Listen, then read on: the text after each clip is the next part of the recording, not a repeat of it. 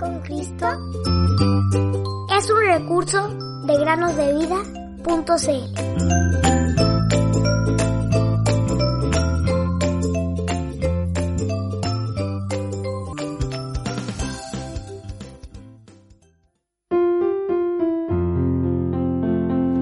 Encomienda a Jehová tu camino y confía en él, y él hará. Salmos capítulo 37, versículo 5. Hola queridos amigos y amigas que nos escuchan en un nuevo viernes de preguntas bíblicas. Sean bienvenidos. Primero que todo queremos agradecer a todos los niños que trabajaron en sus casas respondiendo las preguntas bíblicas del viernes pasado. Vimos la historia de un rollo, de un libro que se encontró y habían algunas preguntas relacionadas con esto. La respuesta a las dos primeras preguntas las pueden encontrar en el segundo libro de Crónicas capítulo 34. Y la respuesta a la tercera pregunta la podían encontrar en el Evangelio según Lucas capítulo 4 y versículo 17. Las preguntas eran, da el nombre del edificio donde el rollo fue hallado, la persona que lo encontró y el rey delante de quien fue leído. Hola niños, mi nombre es Evaris. Hola niños, mi nombre es Moisés. La historia está en, en Segunda de Reyes, capítulo 22. La persona que encontró el libro fue el sumo sacerdote Hilcías, el rey delante del que fue leído el libro fue Josías. El rollo fue hallado en la casa de Jehová. La historia se encuentra en Segunda Crónicas, capítulo 34. El que lo encontró fue Ilquías. El rey fue Josías. En el lugar donde se encontró fue en la casa de Dios. El rollo fue hallado en el templo, la casa de Jehová. El que lo encontró fue el sacerdote Hilcías, y el rollo, que era el libro de la ley, fue leído delante del rey Josías. Segunda pregunta. Haz un pequeño resumen de la vida y el reinado del rey mencionado. Josías limpió a Judá y a Jerusalén y a otras ciudades de los ídolos. También celebró la Pascua y reparó la casa de Jehová. Josías empezó a reinar a los ocho años y anduvo en el camino de Dios. Tenía ocho años. Su madre era Gedida. Reinó en Jerusalén 31 años. Hizo lo recto ante los ojos de Jehová sin apartarse a derecha ni a izquierda. El rey Josías fue el último rey piadoso de Judá.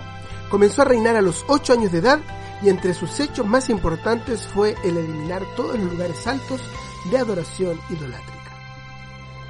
Tercera pregunta. Menciona una escritura en el Nuevo Testamento donde alguien toma y lee un rollo de la palabra de Dios. El pasaje se encuentra en Lucas capítulo 4, versículo 16. El que leyó fue el Señor Jesucristo y el rollo que leyó fue el profeta Isaías. El Señor Jesús cuando vino a Nazaret le pasaron el libro del profeta Isaías. También el etíope en Hechos 8 del, 20, del 26 al 35 leyó el profeta Isaías. En Lucas 4:17 leemos que un rollo de la palabra de Dios, específicamente del profeta Isaías, fue entregado en las manos del Señor Jesús, quien lo leyó dejando atónitos a todos los que estaban reunidos allí. En primer lugar, quiero felicitar a Evarist y Moisés Pinto de Venezuela y a Rubén y Sara Vasconcelo de Villa Alemana, Chile que nos enviaron las respuestas de la semana pasada, así como también animar a los niños que respondieron estas preguntas en sus casas y felicitarlos por su compromiso con aprender más acerca de la palabra de Dios. ¿Qué importancia tiene la palabra de Dios en nuestras vidas, queridos niños y niñas? Qué tristeza saber que este precioso libro se había perdido en los tiempos de Josías. ¿Cómo? ¿Se había perdido? Claro que se había perdido, por eso fue encontrado. Más triste aún es que se haya perdido en el templo, pues esto también indicaba cuánto se había alejado del pueblo y los reyes anteriores del Señor. Quizás hace cuánto que nadie se preocupaba por la casa de Dios.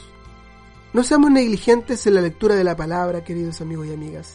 Meditemos en ella diariamente y seamos como Josías, fieles y preocupados por las cosas de Dios. Y dejemos que el Señor Jesús sea quien nos hable, como lo hizo en aquella sinagoga en Lucas capítulo 4. La historia para el día de hoy y las preguntas son como siguen. Pongan mucha atención. Había todo tipo de horrores a causa de la hambruna dentro de los muros de una ciudad sitiada por el enemigo. Los ejércitos hostiles de los enemigos acampaban en una buena posición justo a las afueras de la ciudad. Una pequeña banda de hombres estaba reunida a las puertas de la ciudad. Todos tenían algo en común y justamente por eso estaban juntos. Además, todos habían sufrido lo indecible por una enfermedad terrible en sus cuerpos. Luego de conversarlo seriamente, decidieron ir hacia el campamento de los enemigos e invasores. Esto le realizaron al anochecer, dándoles la oportunidad de cumplir sus propósitos sin llamar la atención. Para su gran sorpresa, ellos encontraron que las tiendas estaban desiertas, el campamento, vacío y luego de haber satisfecho su propia hambre con lo que se encontraban a su paso, lo cual era muchísimo, volvieron a la ciudad como mensajeros de buenas nuevas, con el propósito de contar de la gran liberación y victoria que se había obtenido sin derramamiento de sangre. Las preguntas son las siguientes. 1. Nombra la ciudad, el rey que la sitió y el profeta que había predicho el fin de la hambruna. 2. ¿Qué enfermedad sufrían estos hombres? nombra algunas personas en el Antiguo Testamento que hayan sufrido esta enfermedad y resalta brevemente la historia de algunos de ellos. Tercero, ¿recuerdas algún milagro del Señor Jesús que haya sido en favor de alguien con esta enfermedad? Si te acuerdas, menciónalo y también la ciudad en la que sucedió, si es posible.